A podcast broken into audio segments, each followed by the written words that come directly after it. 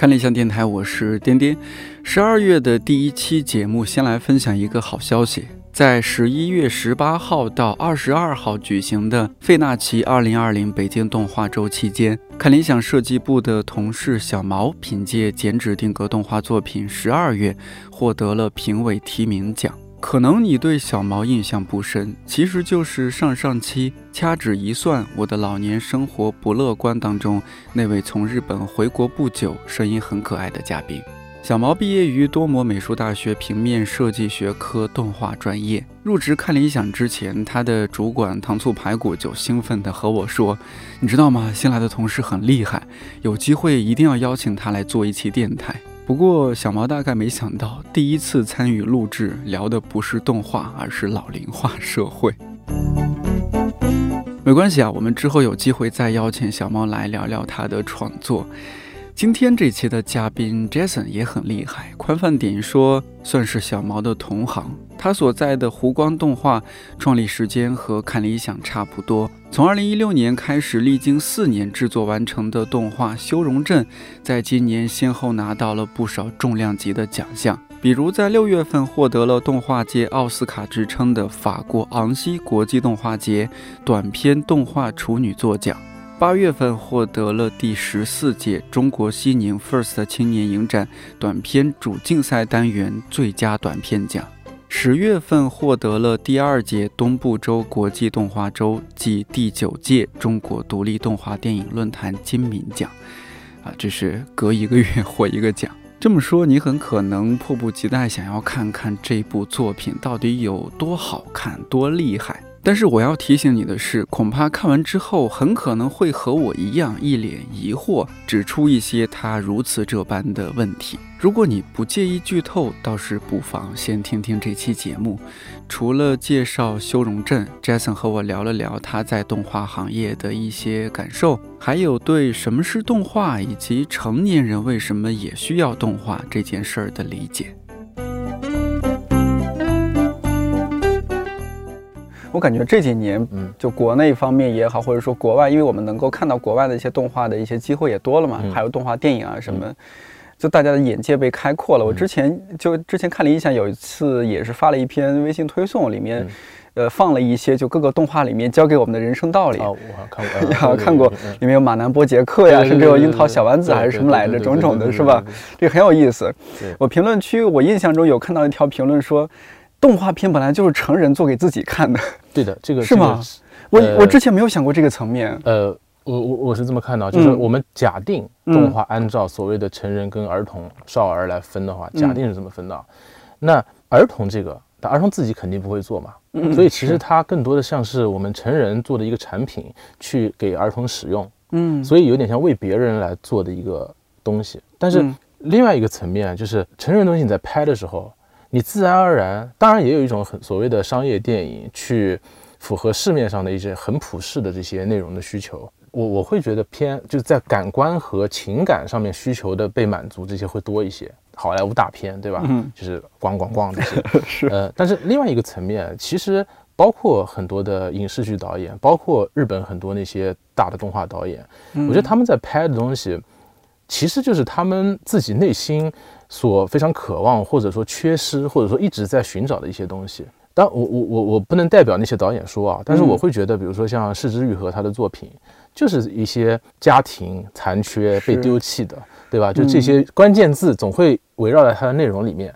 那我不知道这个东西到底是他自己内心的什么经历、什么过往，但是他能够把这一类的作品这么真诚的表达出来，嗯。肯定自己内心对于这些作品是有非常大的共鸣，甚至是他的经历的一部分的。我我在跟导演交流的时候，或者一些新导演或者新的人，他给我看作品的时候，其实我我说我我先不看你的作品，就是你先跟我讲讲你是个怎么样的人，我想先了解这个人，因为我觉得如果你自己不了解自己，你没有把自己剖析的比较深刻的话，我不相信你能讲一个别人的故事。你你讲这个故事，你说讲一个女孩，讲一个少年派的奇幻漂流，嗯。你要把自己带入到这个里面去，对吧？然后让看他的经历、他的行为、他的动机是怎么怎么样去做的。但是你在做这个同时，其实很重要，你知道要怎么去剖析人嘛？那你最能剖析的人，首先是自己嘛。对不对？你你不能说啊，我很懂我的女朋友，但其实我不太懂我自己，这个我觉得也不太、嗯 不太不太对对味儿。嗯所以导演真的是第一个要非常深度的剖析自己，第二个又要很自恋，就是他要不断的去挖掘自己的东西，他要然后又要不断的去找到自己最擅长的东西啊，最渴望的东西，甚至最缺失的东西。那些东西，然后再把它通过作品表达出来。我觉得这样的作品可能才能，第一很真诚，第二可能才能很深刻是啊、而且才能引起可能其他人广泛的共鸣，因为人还是有一些相似的地方的。对，创作上可能是大家都有一致性，因为你刚刚说那些话让我想起来，我去年采访我在另一档节目《一百个职业告白》采访那个周奇墨，他是单立人啊喜剧那个演员，嗯。他那一期里也是聊了很多，就是说不断挖掘自己，把自己的什么不堪啊这那嗯对对对，都挖掘出来，然后把它放在台上，然后把它当做一种创作的方式和内容。嗯。因为这个最容易有感受，就你自己的欲望和激情，肯定是嗯。最能 push 你去往那个方向去走的。别人的东西嗯你总要去理解，对吧？你如果没有共鸣的话，可能可能只能在表面上很肤浅的去去去摸一下。嗯，对。我我们应该年龄也没有差太多，八其八零后其实九零后差蛮多的。呃，对，您的小时候是主要是什么样的动画片陪伴您的呢？就我印象蛮深刻的有几个点，一个是以前在电视上放的多嘛，那个时候还没有网络啊，嗯包括没有别的渠道，就是很小的时候，可能三三四岁、四五岁，嗯我真的唯一有印象的就是《蓝精灵》这个片子。哦，为什么有印象呢？因为那个时候家里逼着我学英语，蓝精灵》之前有一个英语节目，然后看完以后我一定要看一段《蓝精灵》，我才能可以吃饭，所以对我印象特别深刻。因为有一次好像错过了，因为不是一个台，我靠那天就是很不开心，就是《蓝精灵》，然后后面就是花仙子啊，啊，就是就慢慢成长起来。其实其实我我也去回想了一下，嗯，因为有一点模糊了。后来上小学就是什么来着，《美少女战士》啊，嗯就那个时候我也不知道为什么很多男同学下课要急着回去看那个 《美少女战士 》，就是水冰月这个东西一定要 一定要去看一下，不能错过，对吧？嗯，然后后来就真的是一个，我觉得可能甚至对对我现在人生都有一些影响的，就是《灌篮高手》啊、这个片子太经典了。嗯啊，它经典到就是不光是你呃，就是在下课以后回去要看，那个时候电视上还播嘛，嗯。而且反复看，真的是，就是很多桥段让你印象非常深刻，并且我我会觉得后来我就因为这个片子或者这个东西就去打篮球嘛，哦 真的你会受他影响，嗯，我我觉得是受他很大的影响，应该很多人都会受他影响，嗯。包括看足球小将。但但那个时候我我记得嗯好像电视上没有放，如果电视上放，说不定我就去踢足球呃了。呃，到了我那个年纪，后来又放了，又放了啊！电视上有放，嗯对，就是呃，漫画，因为那个时候漫画好像我我印象里我看的还不是很多啊、啊，但是动画看的会多一些，因为电视里在放嘛。嗯，真的就是《灌篮高手》那个，而且特别有意思的是，呃，像什么流川枫呃赤木啊嗯那种中锋嘛，对吧？嗯好像跟我们身材也不是很符合。然后流川枫跟樱木呢，很帅，很喜欢，但是难度太大了，做不来，这个不适合我们这种凡人、凡夫俗子。然后最后就盯上了，一个是三井，一个是宫城，然后还有一个就是宫城后卫。像我们这种身高是吧，打打后卫，然后就包括什么传球啊、什么助攻啊，那个时候又很喜欢一些呃 NBA 的那些什么白巧克力啊，这些就是嗯传球传的特别妙的这些人，嗯所以就对标，然后就去练，还有各种什么技术，你知道吗？哦就是要去学啊，就是所以《灌篮高手》真的，我觉得对我那段应该是初中吧，刚那段时间，就是真的是影响，我觉得真的很大。嗯正是男孩子就是特别，我觉得荷尔蒙也有点起来了精力旺盛，的时候，精力旺盛是吧？对打篮球啊、打架呀、什么，对 对这些多少大都是会受影响。北斗神拳啊，什么的，对对对 对圣斗士星矢，对不对？圣斗士星矢这个东西也是嗯非常影响非常。圣斗士星矢，我觉得对我们这一代最大的影响，可能就是这个星座学。天马流星拳，对，啊一个是天马流星拳，还有一个是星座搞得特别清楚，是是是十二黄道星座，对吧？然后就跟嗯，这个玄学挂上钩了，哦 这些东西。那可能更老一些的那些呃什么。大家常说的什么呃，那叫葫芦娃呀、黑猫警长这些哦，这个是国产的这一趴，哦呃，其实也有，也有，但是反正可能这几个像，其实还有像猫和老鼠啊这些啊，这些嗯其实猫和老鼠我超喜欢，我觉得有区别的在于，呃，猫和老鼠包括葫芦娃、黑猫警长，我我感觉就是也也跟日本动画不太一样的是，在于日本动画它其实这些我们叫这个 Jump 嘛，Jump 社、对吧？它出的这些嗯少少年番这些这些东西，它里面其实有一些内核的，就是在什么友情啊、青春啊，然后这个胜利啊、勇气啊，就是这种呃打不死啊，就这些东西。对，呃，这些东西在。可能青春期或者那段时间，真的对人的影响，它会非常的大。嗯，它有点像观点输出，其实有点像观点输出，并且很符合普世的这个在那个年龄段的一种需求。嗯，一种可能攻击性或者是一种自恋延伸的这种需求，呃，使得你就是特别容易着那个道，然后特别容易去喜欢那一类的。然后可能像黑猫警长啊，呃，包括葫芦娃会再小一点。嗯，再小一点的孩子，可能我我在那个幼儿像，对更幼儿像一些，低幼像的一些动画。对对。对，然后猫和老鼠它可能娱乐向偏强一些，娱乐向就是它本身也不是给孩子做出来看的，对它比较全年龄，对，但是它并没有太多的观点输出，所以反正我觉得对我影响比较大的就是这些日本的动画，确实，尤其是就是青春期那段时间，我觉得真的真的看动画这件事情。可能真的是大部分青少年的一个，呃，精神食粮，精神支柱的，对，精神支柱的东西。嗯，其实就日本动画可能会分的比较细，像 Jump 已经是占领了可能主流的或者主流的这些，那它其实也分很多其他层面的动画，还有一个很重要的维度就是动画电影。其实它跟漫画或者漫改的动画，它又不是一个维度的东西。嗯，是。比如说我们在最初就是建立的时候，我们几个人也是都是特别喜欢，呃，八十年代、九十年代和零零年代的那那些日本的动画动画电影大师大师的作品，宫崎骏、宫崎骏啊、金敏啊、大有克洋啊，对吧？包括新的一些什么，呃，汤浅证明啊，这些浦泽直树啊，这些。第一个，他们的作品。可能都跳出了所谓二次元动画的这个范畴，它是电影级别的，以及它对于社会也好，对于很多内容也好，是有比较深度的反思和这个思考的这这个维度的。然后另外一个就是每一个人他的个性都很强，就他的电影你一看就知道是谁拍的，所以就是他们就是这个作者像跟商业像像平衡的非常好的。啊，比如说金敏就是在这方面我觉得做的特别好的一个导演。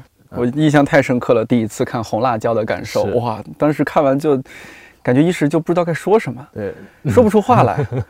哦，原来这个片子可以这么拍，是的，是的，完全超乎你的一个正常孩子的想象，就是已经冲破你的脑洞天际了，完全冲破。嗯，所以这一类的东西，就回归到像我我们我们想做的内容吧，或者我们怎么来看待这个动画，其实我们更想去往这种方向去做一做。像一些番剧啊这些东西，我觉得也是呃需要的，或者说也是可以做的。但是我们可能更想去往电影向，或者说呃也不叫社会向吧，不管是写实的，还是说一些可能虚构的，但是能够有更多思考方向的内容，然后去做一些这样的动画的短片也好，电影也好，就我们也希望做一些有一定深度的，然后能够刺激大家思考的。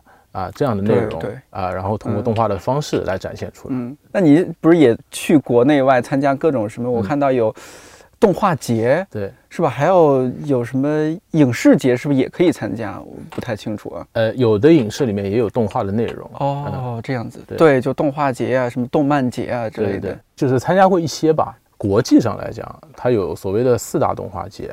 哦，呃。最有名的是叫昂西，嗯，或者安纳西，法国昂西国际动画节啊，这个号称动画界的艺术奥奥斯卡啊，就是是是是有这么一个名头在。修容镇获奖的就是昂西对，哎呦，厉害厉害厉害！呃，然后 对四大动画节，而且每个动画节它各自有一定的导向性，比如有的会偏实验一点，有的会偏商业一点，有的会怎么样。然后另外的话还有比较，比如像美国的这个安妮奖，嗯啊，也是专门动画的一个奖。对，然后像国内其实也挺多，呃，动画节的，比如说，呃，最大的可能是杭州的这个金猴奖啊，每年的五一，杭州金猴对金猴奖，然后另外还有像厦门的金海豚奖，还有像广州的金龙奖啊，这些都是动画或者动漫，就是这个这个范畴行业里面的一些奖项。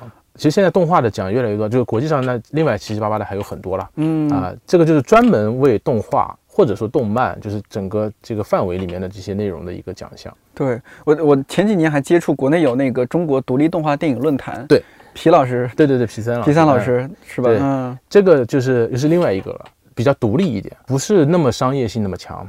而且它的学术性会比较强，我我我们刚参加过，在那个东部州哦，刚参加过，然后呃也也也也获奖了一个奖，真厉害。对对，那你和国内国外就打交道，现在都有吗？你觉得对比，如果说我们，但是我们有有不错的地方，也有些差距，他们分别是怎么样的？说实话，我还没有那么系统的这种感受，嗯，但是我可以讲一些，就是也不一定国内做的不好吧。我就说从动画行业这个本身的自带的挑战来讲啊，嗯，就是可能。会有呃这么几个吧，就一个的话，我觉得像大家讨论的比较多的就是流程，动画是个工业嘛，嗯，它这个流程上怎么样能够也不叫标准化，或者也可以叫标准化，因为从日本的角度上来讲，他们的整个流程就是一套流程，就是从最早的东映或者说呃手冢治虫的这个虫虫动画工作室这个下来的这一套流程，然后在这个上面分了一些枝芽，但是总体的这个树干是一样的。所以现在的日本行业，基本上不管是你行业里面某一些呃专用的名词，还是说这个流程的步骤，下一步要做什么，还是包括一些制表这些东西，它都是一致的、统一的。所以使得我之间的合作，我不需要花很长的时间来沟通一些前期的那种沟通成本会比较低。对，约定俗成的一些东西。对我东西给你，基本上就知道要怎么做了。啊，你也我我必须要跟你确认什么，并且我教出来的东西也就是一个标准，就是可用的，就是这个样子的，专业的。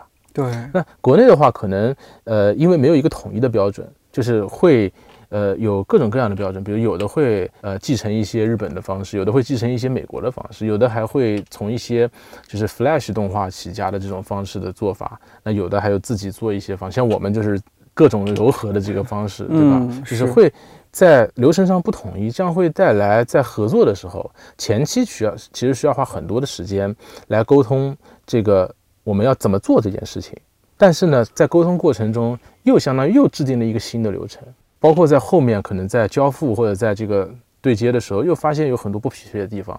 所以没有流程有两个问题，一个是效率会比较低，第二个就是它没有一个很明确的行业的底线。就是我这个事情就是这么做的，嗯啊，因为它可以不断的突破底线，就 对吧？中国人他有时候就是差不多就行了，是吧？我也不讲清楚要什么，反正差不多，那差差到多少呢？就是这个就很难讲，是吧？流程是一个，就是反正是呃大家讨论的比较多的点。然后第二个我觉得是怎么讲呢？就是工具啊，我我个人会觉得啊，就工具层面，现在我们用的所有的作画的工具都是其实美国或者日本的软件。当然，这个是可用的，不是不可用，因为大家都是这样的。但是从远了看，国内在做动画的时候，它有自己的习惯，以及包括有自己的风格。那国外这些软件，它不一定会，比如说日本软件，他会去跟那些日本的工作室聊嘛？嗯哎，你们这个流程怎么样的？这个你们这个画是怎么样的？你们在做某些过过程中需要什么样的东西，对吧？我都可以去设计出来。美国可能也是一样的，但是。它可能比较难，这个可能也是我无知啊，不太清楚。但是我觉得它比较难，就是来问你这个工中国工作室，你做这个动画是怎么做的，对吧？你有什么需求？比如说你要画这个水墨风格的，嗯，或者是这种呃书法的这些东西，哎，你要不要来做一些什么插件啊，或者来帮你玩一些的？这个可能有点难啊，也许也是可以的，但是相对来说难一些，就它很难基于国内动画工作室的需求去定制一套。什么东西？它更多的是国际化，而且更多偏向于它原本那个地方的那些需求。嗯，那这个东西可能现在不是一个瓶颈，将来也许会成为一个瓶颈，或者说它会很难把我们很有本土化的风格的内容恰当的落地下来。明白？对，嗯就是这个怎么让我想到就是。华为这个芯片的事情，你知道吗？就是你芯片这个底层的东西，嗯，你被卡住。其实这个工具虽然是一个工具，但是它其实很多的算法，包括三维里面更多的那些那些那些技术层面的东西啊，它其实是会影响一些最终呈现的内容的。是的，啊，这几天不是苹果那 M 一芯片出来，大家各种评测出来说，啊，那我以前用了个啥？对。就这些，但是动动画可能就是技术含量不一定有那么那么高，嗯啊，但是它也是有一些这方面的内容存在的，嗯。然后还有的话，就是一个我把它统称为可能外力，比如说大家经常会讨论的这个所谓的市场或者观众成不成熟啊，嗯，对吧？或者说资本的导向啊，资本的这个愿不愿意在某些方面冒险啊，对吧？就这些。然后其实还有一个就是呃审核，就是审核制度。我觉得审核制度，我我我是觉得一定要审核的，这个肯定是的，因为电影也好，电视也好，这个公众平台宣布宣传的东西，嗯，它不可能没有审核的。但是就是这些外力呢，它有时候如果管理不当，或者说没有很好的去就是细化做一些事情的话，容易局限这个创作者。我有时候会说三把大刀，就是市场。资本审核，三把大刀在那儿，就在不在那儿，它其实可能是个虚拟的东西，但是在那个地方，你在创作的时候，其实把你的自由度和一些本可以呃很好的或者说很很精彩的东西，你可能想到这些东西，你就会不愿意去做这方面的冒险，所以就会趋向于把这个东西慢慢做，也不能叫做平庸吧，就做普通了，或者做保守了，就是安全，做保做安全了，对吧？这这这个我我觉得。呃，可能也是一个挑战吧，就是对对对动画来讲，嗯，还有最后一个，我觉得可能也是一个，我个人觉得是一个审美，或者是对于这个内容本身的一种认知吧，就是大家到底想看什么内容，或者是对动画的认知是什么？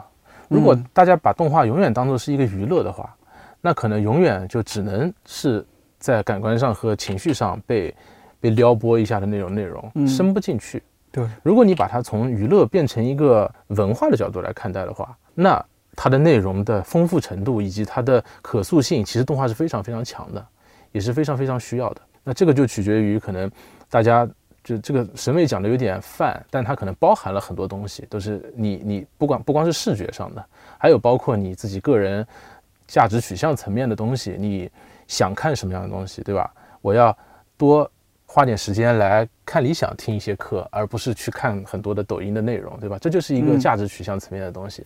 那这个东西其实现在可能也是在一个培育的过程中，能够让大家愿意，就是以另外一种角度来看这个动画，使得动画创作者也愿意更多的来创作一些不一样的内容。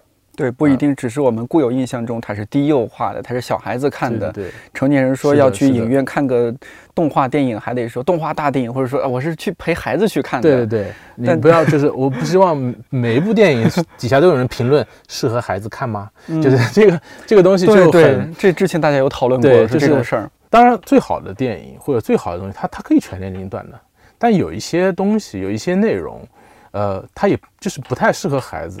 或者它只适合孩子，确实都可以。我意识到一个问题啊，但是我只是一个 很浅的一个观众的角度。其实我们国家最早是有很优秀的，像你刚刚说到的那些美术片，我们聊到有小蝌蚪找妈妈、大闹天宫，这是非常棒的。更早的我看到应该是铁扇公主，这应该是中国最早一批的动画。但在那之后，好像也算是经历了一个黄金期，就是我们小时候看到的那些。呃，但再到后面就是引进动画来了，美国的来了，捷克的什么日本的动画也来了，我们整个被国外的这些文化所冲击。对，当然不是说不好，我觉得挺好的。对。但会不会有点影响了这一代动画人自己创作动画时候的那种，呃，怎么说，就那种更本土化的东西？我们做的可能还是有强烈带着美国的元素，带着日本的元素，比较难走出一条很有本国化元素的。你说到本国化元素，像你说的，可能就是毛笔字。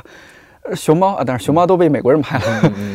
对，我不知道这个是不是面临一个问题，就是一个我们自己的动画的一个设计风格或者说审美上的问题，它怎么样？就是中国风是吧？对对，从哪出来？对中国风，但是你又不是一种轻飘飘的中国风。现在不是好多音乐，不要太表面。对，好多歌就是中国风，但你听来听去就那个调，我好讨厌。嗯，我我是这么看待这个东西的啊，就是说中国风其实还是一个技术点。嗯，因为。没有日本动画，他说我是一个日本风的动画；美国动画，我是一个美国风的动画。是，他们不太需要这么强的，就是民族表达在这个内容本身里面。那反过来，中国需要这么表达，当然有一定的原因，有点像是个营销手段。就我做了这件事情以后，比较容易吸引大家来看。嗯啊，偏这个。但是呢，我觉得可能得把这种外。在的东西，把它更内化到这个里面来。其实中国的文化有非常多可以借鉴的东西，但是呢，就是又要回归到我刚才说那个导演本身。嗯，就导演本身，你到底对于这个中国文化的认知有多少？就我我个人的观点，还是导演他拍的是自己的东西。你拍一个别人的东西，拍一个别人眼里的中国风，总归是拍的不到位的。嗯，那你自己在整个过程中，你对于中国文化的理解是怎么样的？对对吧？对于不管是儒家的这些礼啊、人啊这些，还是说后面的这个魏晋时期的这些，是吧？这些那个竹林七贤啊，这些中国风的东西，包括后面的南北朝的这些佛，就是你整个对于文化脉络里的东西，还是说文化脉络延伸出来的这些衍生品吧，艺术品、衍生品，嗯你到底有多深的认知？包括你对毛笔字怎么认知，你对于水墨画怎么认知？色彩斑斓的黑，对吧？嗯水墨画就是一个色彩斑斓的黑，呃，你是可以去表达的。就对于这些东西的认知，最后导致你能拍出什么样的东西来。反过来就说，在中国风这件事情上面，我觉得没有必要去强求你非得拍中国风，嗯，当然啊当然，嗯因为你也不一定拍得出来。但是反过来，就是作为中国人，对吧？嗯你你在日常生活中，你也逃不掉很多本来就在你血脉里的中国风的东西，比如说嗯传统的东西，比如说你过年要回家吃饭，这其实就是中国风嘛，对吧？你要吃饺子，吃，呃，你要什么冬至。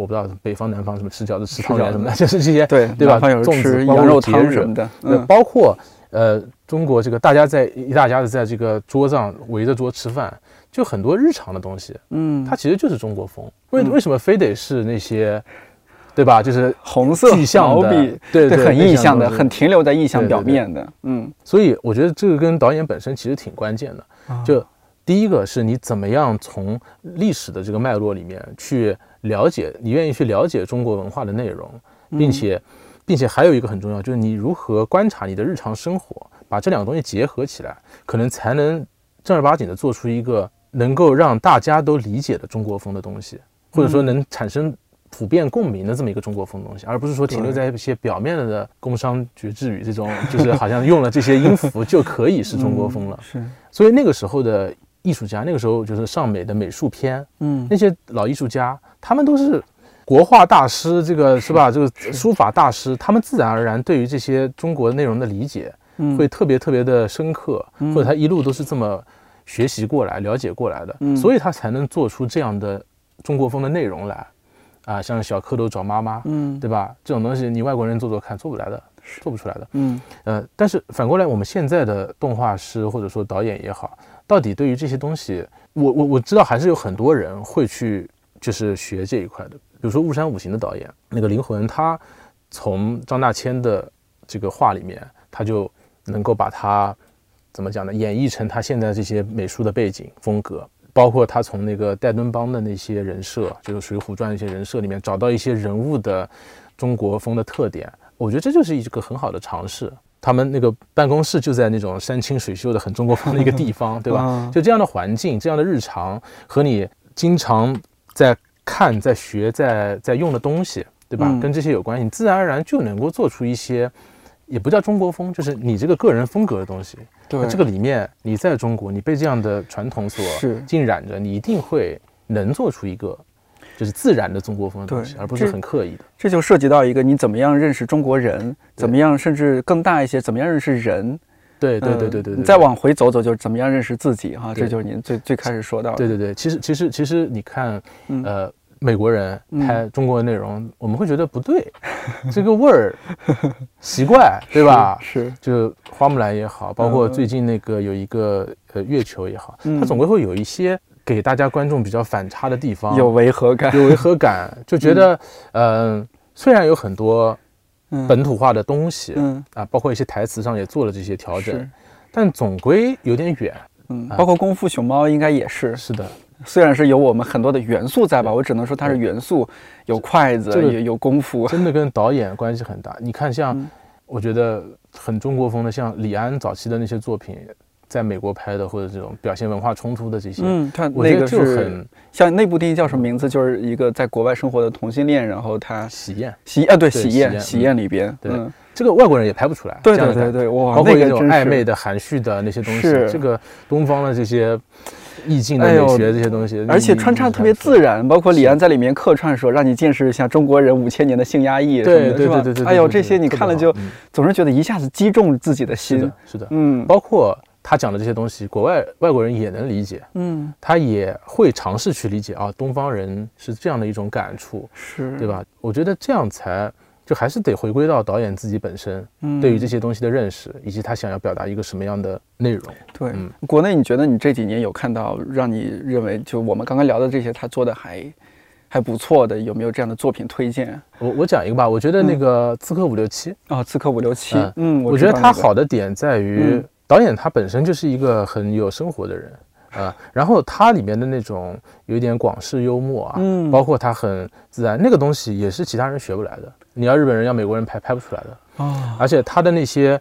他可能最早最早挖掘五条人的是不是？就是 在他那个里面啊，是是真爱是上阿强就这些呃这些东西，就是他保留了第一，他保留了非常好的我们叫本土特色也好，嗯或者就是他身边日常的生活也好，然后再加上他用一种比较诙谐的这种方式、幽默的方式把它表达出来，就是他的特色非常强，嗯别人无法取代。嗯，这个我觉得也是中国风啊。哎，这个是是是，这是？站在我们自己角度去叙述的。是的哎，你说到《刺客伍六七》，嗯我觉得它让我又想起另外一部片子，叫《大话三国》。啊，零零年的片子应该是呃嗯，是嗯，它我有点三四十集还是什么？Flash 的好像是。对对，Flash 动画，嗯没错没错，嗯在那个年代应该是那个叫什么收购的，还是叫什么一个公司做的，嗯后来没有更新了。嗯，那也是我童年，不算不算童年了，青少年青少年时期的欢乐之一。它每集很短。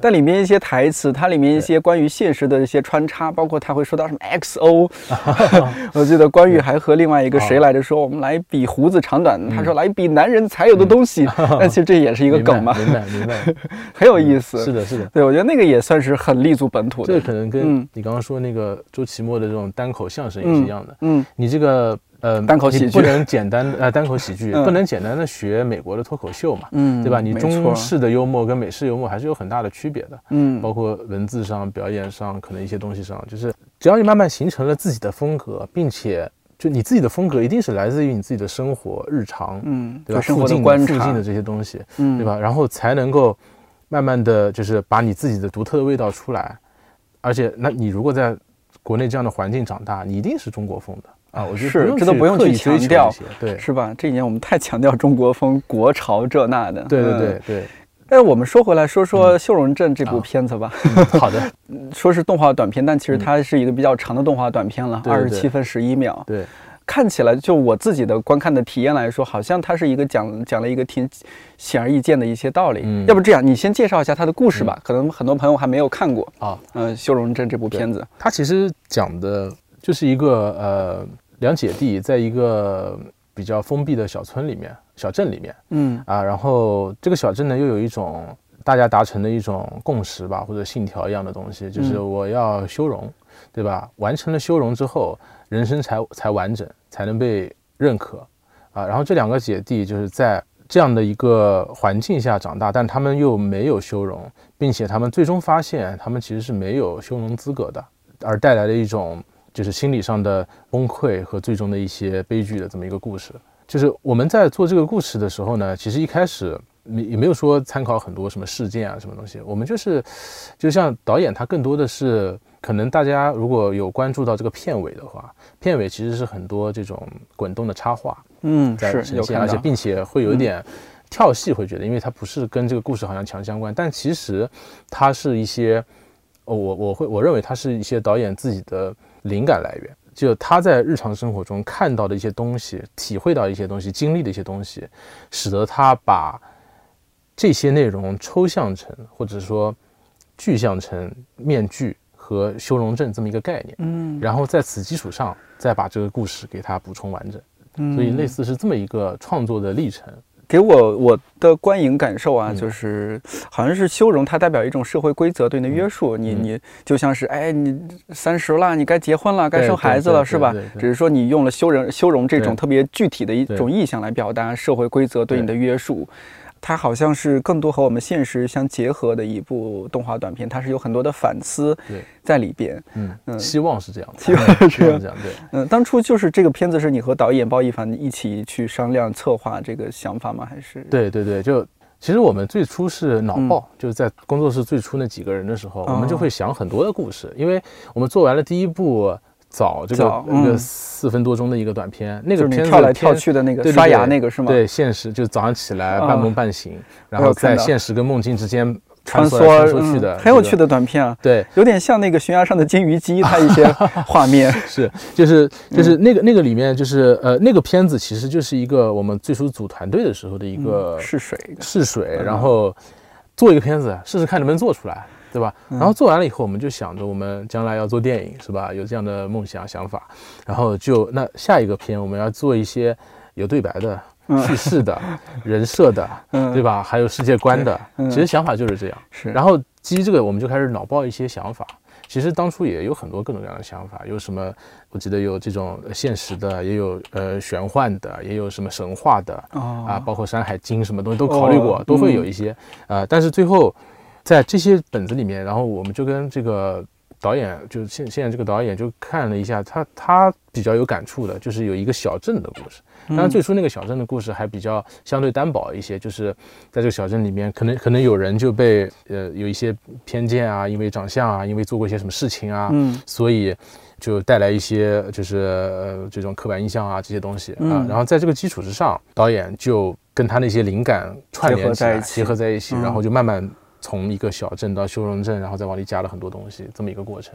导演本身他是怎样一个人啊？你那会儿一开始我们说到，你说要看他的作品之前，先了解一下他是怎么样。我觉得他里面很多台词，嗯，应该就是他个人的一些表达吧，是吧？是吧？这个好学生是吧？什么是好学生？我觉得他应该不是一个好学生，对吧？或者不是传统意义上的好学生。那个台词是他来写吗？对对对对对。编剧相当于，呃，对，那短片没有分的这么细哦，没分那么细，就好多台词是他来写，还是你们一起写？呃，大部分是他写的。我们野生团队就是没有这么多 条条框框规矩，就是怎么样怎么样。分工那么细。导演他，我们肯定尊重导演的这种个人的表达会多一些。然后他在里面加了一些，我觉得他自己对生活的思考，或者他自己的一些，甚至是一些经历啊，什么东西，我觉得都 OK。然后把这个东西表达出来就好了。嗯。因为我们开始在规划的时候是个十三到十五分钟的版本，然后后来因为可能新创作者他会想加的东西比较多，就是。做加法，脑洞你知道吗？越来越大，越来越大。然后这个修容症又出来了，觉得哎，这个也可以，那个也可以，对吧？往里加，然后就加完了以后发现，哇，太长了，然后就要开始砍，砍到现在二十七分钟的一个版本。所以它有些东西，它不得不用一种台词的方式表现出来，呃，所以会显得有时候有点局促或者怎么样。就这个是就是创作过程中的一些纠结吧，纠结的地方。呃，这个片子因为做了很四年吧，差不多。你们一六年开始，这个这个又有一些故事在里面。就是一六年上半年，我刚刚说那个脑爆，我们这个第一个做完了，就开始脑爆。这一六年的脑爆，对，一六年的脑爆。做完了以后，然后就开始采风嘛，比如我们去那个辉南这个古村落，对吧？看这些东西，然后再做一些设定，包括我们还做了一个木质的面具，嗯，有看到。对，然后做这些这些这些参考，就怎么做面具这些动作的参考。但是在做的过程中，因为我们又不太专业的地方在于，它没有很好的以一个工业化很顺的一个体系去做这个事情，所以在做的过程中，你会发现，哎，我前期在做的时候，有一些中期的人画画的人，他闲着，闲着的时候，我们就又做了其他的短片，比如你看到像《幻想女孩》啊，像博克哈特是跟一个同学合作的一个毕设作品啊，就类似这样的，就是还有还有可能接了一些商单，就做这些，所以。满打满算做的时间可能在两年左右，但是中间因为一些流程上的不符合，包括有一些东西都翻过来重做啊，就是就是推倒重做，推倒有一部分就是推倒推倒重做，也带来了一些，包括还有就是第一场，大家可以看到第一场这个开场吗？开场那个开场那个乌鸦飞进来，嗯，那场就是我们一开始就给自己挖了一个超大的坑啊，因为那场是最难做的，那是一个那叫什么长镜头还是？长镜头，并且它是一个。因为那个你要做那个第一个，你要把这个小镇整体三维建模全部做完，嗯。嗯，然后还有就是它的所有的这个包括美术的风格要全部定好，因为里面还要加很多各种各样的招牌啊、牌匾啊这些东西，还有里面还有群众演员，很多很多人，嗯，并且他每个人他要有自己的行动轨迹，对，和这个表演在里面的，虽然不是那种非常细的啊，但是他也要有。那个镜头就是我们从可能第一天开始做，做到最后一天的 那一个镜头，四年，对，就是它是它是非常大的一个坑，但是呢，我就说从另外一个角度，就是因为我们不懂或者我们无知，所以就是我们就决定要这个镜头得做下来，就去做了。可能换其他的公司或者怎么样，他就会去从整体考量来说，那要不就换一个方法吧，就不要以这么。难度的高难度的方式去做这件事情了。嗯，无知者无畏嘛。对，无知者无畏，有点这样的感觉。但这不也是因为这这样的一个镜头，所以获得了前段时间获得了金敏奖，这对他这个评奖来说是很重要的一个因素吧？应该是的，是对。对，那样的开头确实非常惊艳。我当时看我也愣了，我这是国内团队做的吗？有人有人 说这个死亡镜头，因为一看就知道是需要花非常多的时间、嗯，精力和。呃，怎么讲？就包括难度这方面，还要做很多功课吧。那些招牌你不能随便写的，它的字体、它的配色，你不得去考察很多历史资料。整体，呃，整个片子里面这种这种算道具，道具类的这种设计，可能做了要靠两百个，而且要要要放位置，又不能看起来，呃，观感不行，对吧？对，就是错落的这种感觉。这，对，其实蛮蛮蛮费费劲的。但是，呃，整体最后做出来的效果，虽然。我们还是有很多不满意的地方，嗯，但是这个镜头能做出来，其实我们也挺挺高兴的啊，因为证明技术上的积累，从各方面的东西，其实是对工作室的价值是很大的，对团队的这种就是技术提高或者大家的这种互相的认可也是对很重要的吧？你最近已经走了好多什么国内的城市去放映了，是吧？对，我们做了一些线下的呃小展映吧，类似这样的，然后呃去了八个城市，其实这个展映对我。影响或者说让我感受最深的就是，嗯，交流的这一趴啊，因为第一我没有想到有这么多的观众对这一类小众的动画，我们是一共六个动画，除了我们自己的四个短片，再联合了像《风雨廊桥》一个定格的武武侠的动画，黑白动画，然后再还有一个小事儿，就是一个学生获奖作品，嗯，就是，但是都是比较。偏门的，就是这些小众动画，然后没想到这么多人会来看，嗯，因为都是要卖票的，啊，大家愿意来买票看，以及在每次的呃分享会上面，就是映后分享上面，大家都会提出很多各种各样的分享观点也好，或者提一些问题也好，或者自己的一些期待也好，我觉得这个是特别好的。有没有什么印象比较深刻的？我我每次跟人讲，就是印象最深刻，就是一个人问你，请问修容症跟芙蓉症有没有关系？当然当然没有了，但是但是我觉得从这个角度啊，就是可能观众有不同类型的观众，有的观众是他能够知道你这个故事，大概看明白，对吧？包括对这个画面有一定的。呃，喜欢这样的画面的画风，这是一类。然后第二类可能他能看到一些里面的东西，就为什么你用这样的画风，为什么你要这些标牌，选用这样的美术元素，他会去思考。然后我觉得还有最好的一类那个观众是什么？他还能自由联想。你有一些，不管你你是故意没讲明白，还是说你可能没有想到的东西，他都会帮你自由联想出来，补充很多很多内容，甚至有很多东西是偏于他的二次创作，不一定是创作。者自己想到想到的，但这些其实特别好，嗯，就是互动感就起来了啊，包括观众的参与感也起来了。很多观众就会在分享过程中，他觉得，哎，你这个地方是不是这样？那个地方是不是那样？或者那个地方是不是应该这个样子？或者怎么样？就我觉得这个就很好。创作者当初没想到，然后一听说，对，哦，这样也可以，就是 嗯，也是一种。解读方式吧，也是对啊。我觉得解读是观众的自由，当然，你你想怎么解读就怎么解读，嗯啊，就是这个非常好。但是从创作者的角度，我也可以从我这个阐述的这个角度来看，我当初怎么想的。那如果让他想到了一个非常偏的地方，可能是我表达的问题。那我以后在这个阐述方面，我要在技术上再提高，对吧？也可以刺激创作。者自己去思考是啊，我觉得我可能不是一个特别好的观众。我觉得 我嗯看的时候，刚开始肯定第一遍看觉得很惊艳，第二遍第二遍看我就开始挑刺儿。我比如说我挑刺儿就是好好观众，好观众吧？哦，我还以为我这种是刺儿头观众，也没有。我是比如说我看的时候觉得，哎，这个年代感特别错乱。我看半天不知道这到底是属于哪个年代的，是吧？他们穿衣打扮啊什么的，对，这个故意的，故意的，因为因为我们本来就是架空的。我们故意采挑选了很多不同年代的元素，嗯，呃，不管是呃衣着也好，还是说一些海报的风格也好，还是说一些二简字的这种使用也好，嗯，还是说那种招牌有点像民国时期，对，民国是故意的，因为我们想通过这种美术的这种魔幻吧，或者说这种混搭的这种呃感觉，然后让人就是就是像你说的，就是既熟悉又陌生。熟悉就是我可以一眼看出来大概是个怎么回事儿，嗯，但是仔细一看发现，哎，就好像有很多不同的，嗯，不同的年代在一起的，是。那又。搞不清楚是哪个年代了。比如说，这种动画电影是不是也应该这样去做，或者动画短片，就就是不要太限制自己。你看的时候，就创作者不要限制自己，对，观看者也不要限制自己，非得把它一一对应和现实。哎，你既然发生在这儿，你的衣服就该穿成什么样，你的店面应该什么样，房子应该什么样。就是它这不是考这是古，个逻辑，是吧？就这个逻辑，它有时候不一定是常常规逻辑嗯啊、它可就创作者自己肯定有一套逻辑嗯啊、如果创作者自己没有逻辑，那也有问题那可能真的就是逻辑错乱，对对对对错误了。我我还有另一点啊，我我在这儿和您诚恳的提一些感感受啊嗯，我还要觉得他的配音嗯也也有点怪，包括他的口音，嗯。我我不太了解为什么用这样的口音。嗯嗯然后在我看来，可能因为我做声音相关的一些工作，又觉得配音是不是弱了一些相比于你们的画面制作。是，嗯，配音是这样的，就我觉得这个呃，大部分其实也是我们自己的问题，我们没有想的很明白，或者说没有很好的去非常坚决的，就是说我可能要找一些比较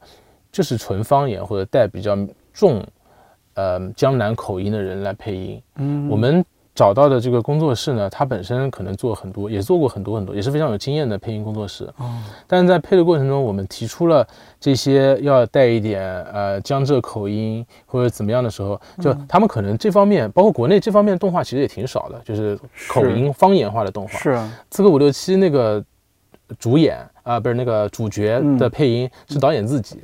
对吧？嗯就他自己那个广东腔，对吧？嗯才能带出来。可能其他人配也不一定配出没那个感觉来。嗯对，所以本来这个小镇，呃，其实有一种方法我们没有采用的，也许会更好的，就是我们可以找一些素人来配音，哎不一定不一定要有非常专业的配音演员，嗯因为他的表演也没有太多的，就是很戏剧化的部分，嗯，真的就比较日常的这种聊天的方式日式。常的。对，嗯，但这个我们也没有想到，就也是经验不足。这可能是呃比较遗憾的地方。哦对对对，我觉得是可以提升的地方。嗯，参加了这么多线下展映和那么多观众交流之后，有没有再觉得说，一方面是哈，就觉得，哎，我们还确实做的不错，有没有这样的感觉？嗯就哪些方面你觉得做的还是不错的？除了开场那个镜头啊什么的，就是我这么说呢，有点官方。就是我觉得做的不错的点，就是嗯我们做这个片子呢，其实一开始也没有说，呃，要很明确的商业目标啊，嗯甚至没有说我肯定要去投这个奖、投那个奖啊，没有这样的目标。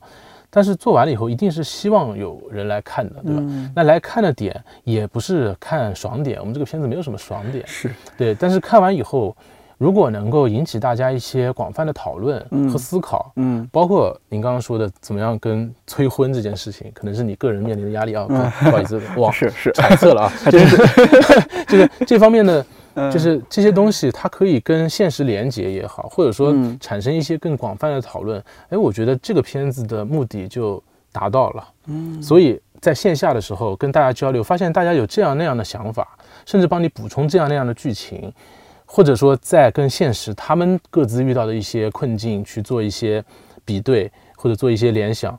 我觉得如果能达到这一步，我们这个片子也算是做得好的一部分。嗯嗯，对，他是比较。看重这一块。其对实，就是像你那会儿说的，就是他一种再创作，就观众对他进行了再再创作，这其实也是一个作品的一部分。对对对对嗯，对，只是他没有那么明显的摆在人的面前，是的，而在每个人脑海里边。是的，嗯很多很多观众很厉害的，就是嗯都我都很难总结，就大家看出来一些东西，我觉得哇塞，我说这个这个观众也太有生活了，或者就是这个脑洞也太强了嗯啊、就是我恨不得笔给你，你来写，是吧？就这种感觉，但是真的很好，就我觉得这这个真的特别好。嗯，也算是给你们将来如果做有优良的这种动画大电影，也算是一个铺垫吧。啊，对对对，有这样的基础，是是可能在之后遇到，起码说技术上一些东西，你就会更游刃有余一些这个是很重要的。是一个过渡的阶段吧，对啊就是可以再往上面，我们再去看看，呃，怎么样能够做更好的东西，确实是这样。咱们录制最后，我特别想听你嗯聊一下，就是大家怎么样去看待动画这件艺嗯术，怎么样能够以更平和的心态去走进电影院去看一个动画电影，而且觉得它其实是不一样的，它是嗯能够不是说说教，但是说能够传达给你一些感受。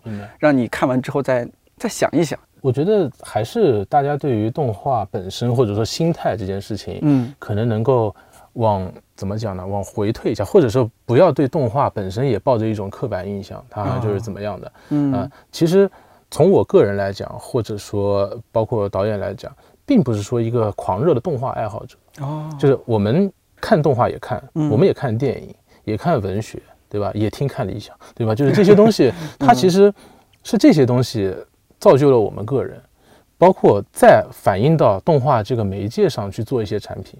所以观众，我我觉得也可以以这样的一种方式来考，来来来思考或者来来看待这件事情，就不要把动画上来就非常打一个非常明确的标签啊，就是一二三就是这样的。对，所以我才为了什么样的目的，然后来看这样的一个东西。当当然，人本身会抱着一些标签，先会带一些标签去认识一些东西，这个很正常，这是人的天性。嗯，但是慢慢的是不是可以也把一些标签给撕掉？让自己，甚至让自己可以更自由一点来看待这个事情，就是心态开放一些，就是我先不要带有任何的想法或者偏见，先入为主，先入为主来干这件事情。嗯，还有就是动画其实它不光是娱乐的东西，对吧？它它可以有很多其他的感受在这个里面，它可以很深刻，可以很深刻。我想简单讲一下，就我们未来想做什么样的内容啊？好啊，这个可能说大一点就是。我们看待这个世界，会觉得它可能有几个部分组成，一个是自我，就是刚才说的导演要剖析自己，嗯，就是你得不停的往自己的内心宇宙里面去深挖，一层一层突破，认识自己是个怎么样的人，认识你自己是吧？就是这个这个这个古希腊的一个，对，然后然后还有一个就是第二个层面，关系很重要，这是中国人很看重的东西，关系它又是一个慢慢去理解去变化的，你从刚出生的这个只有。我是吧，然后到慢慢我跟妈妈，我跟你，我和你这个二元的关系，再到后面有三元的关系，甚至到将来更复杂的这个多元关系，它又是一个在关系层面一层层突破的东西。嗯，然后还有一个很关键，就是一个自然吧，或者世界就本身客观存在这些东西，那就更多了，就是各种各样的是吧，宇宙了什么这些东西，就这些东西它组成了可能每个人的个体一生。那在这个过程中，他他一定是一个慢慢的成长，但是有的人可能他到那一块他就不去寻找了，但有的人他会不停的往一个更深的里面去寻找。在这个过程，我觉得我们想做的动画，想去表达的很重要的一个点，就是长大这个点。长大还不一定是成长，成长的话它是一个阶段，但长大有点像是你在蜕变的那一下子。我们在修真镇里面有一个面具嘛，嗯，就像这个面具撕裂的那一下子。你从一个很自恋的，或者说很不谙世事的一个孩子也好，一个人也好，就怎么样算变成一个成熟的，能够理解这个世界的复杂和不确定性的这么一个人？其实这一点我觉得挺重要的，而且在国内的很多作品里面是蛮缺失的。没错，大家会停留在一些情感的或者说感官上面的刺激完了就完了。但好的作品，它完了以后，它会给人，它会在。人的心里种下一个种子，然后就会想，哎，这个角色他是这样子的，他经历了什么样的事情，他变成了一个什么样的人，好像跟我有点像，对吧？他也许还没有感悟到，但就像你说的，他回过头来，到时候过两年再看一下这个片子，他会发现这个内容，哎，这不就是我在成长蜕变中去经历的这些事情吗？嗯啊，我觉得这样的片子或者这样的电影吧，会更更深刻一些，更有意义一点。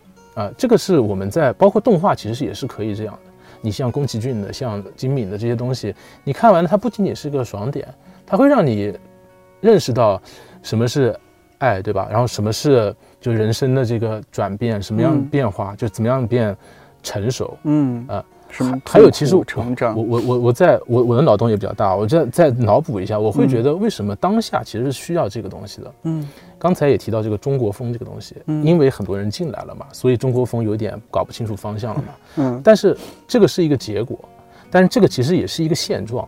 我觉得现在中国它本来就面临的这么一个现状，就是内外冲突嘛。这个节骨眼上，而且中国现在对吧又这么强。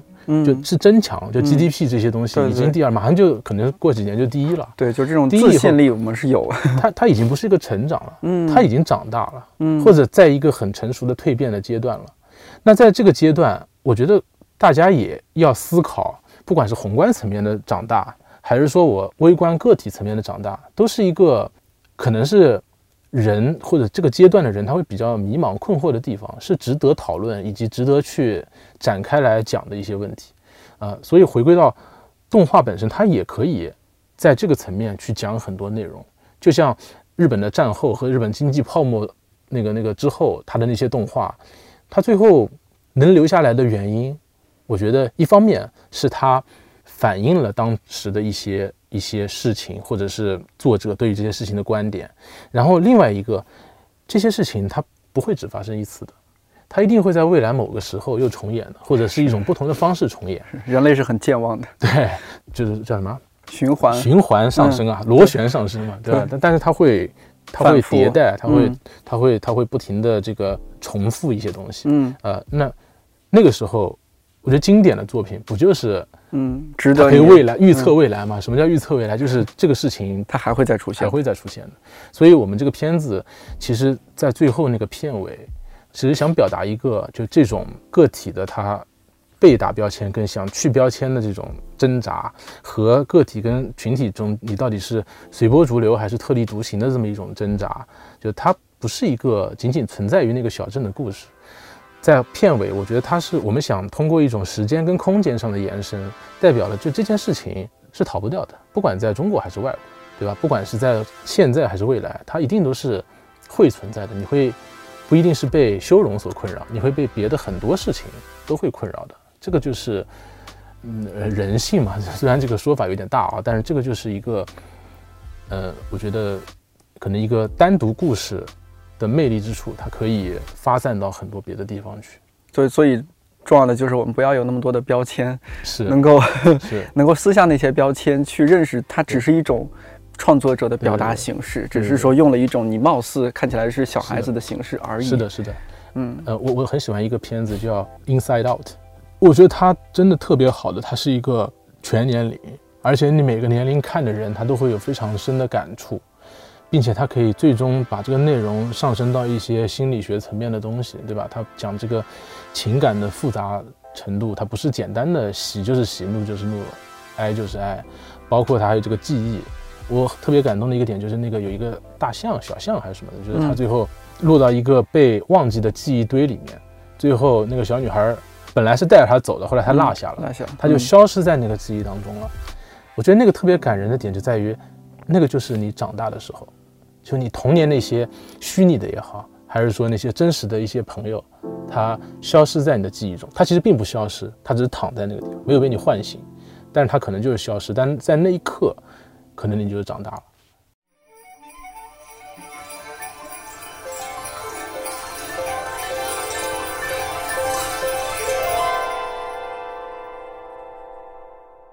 修容镇》完整版十一月十九号已经在 B 站上线了，感兴趣的朋友可以去看看。正如我们在节目中聊到的，《修容镇》在获得很多大奖的同时，也收到了很多质疑甚至批评。所以你也许会在 B 站看到它的评分并不高。我所感受到的是，Jason 和他的团队很愿意诚恳地接受大家的质疑与批评，由此也可见他们的野心。记得上次段志强老师来录电台，我请教他对电台的建议。他说他们学历史的讲究不干预，所以他没什么建议，觉得现在就很好。和 Jason 聊完，我也想说修容镇很好，同时我也期待有一天湖光动画可以制作出自己的动画大电影，到时候我一定要去影院支持。希望我们无论经历多少次长大的瞬间。都永葆天真的想象和温暖的希望。看理想电台，我是颠颠，祝你早安、午安、晚安。我们下周四再见。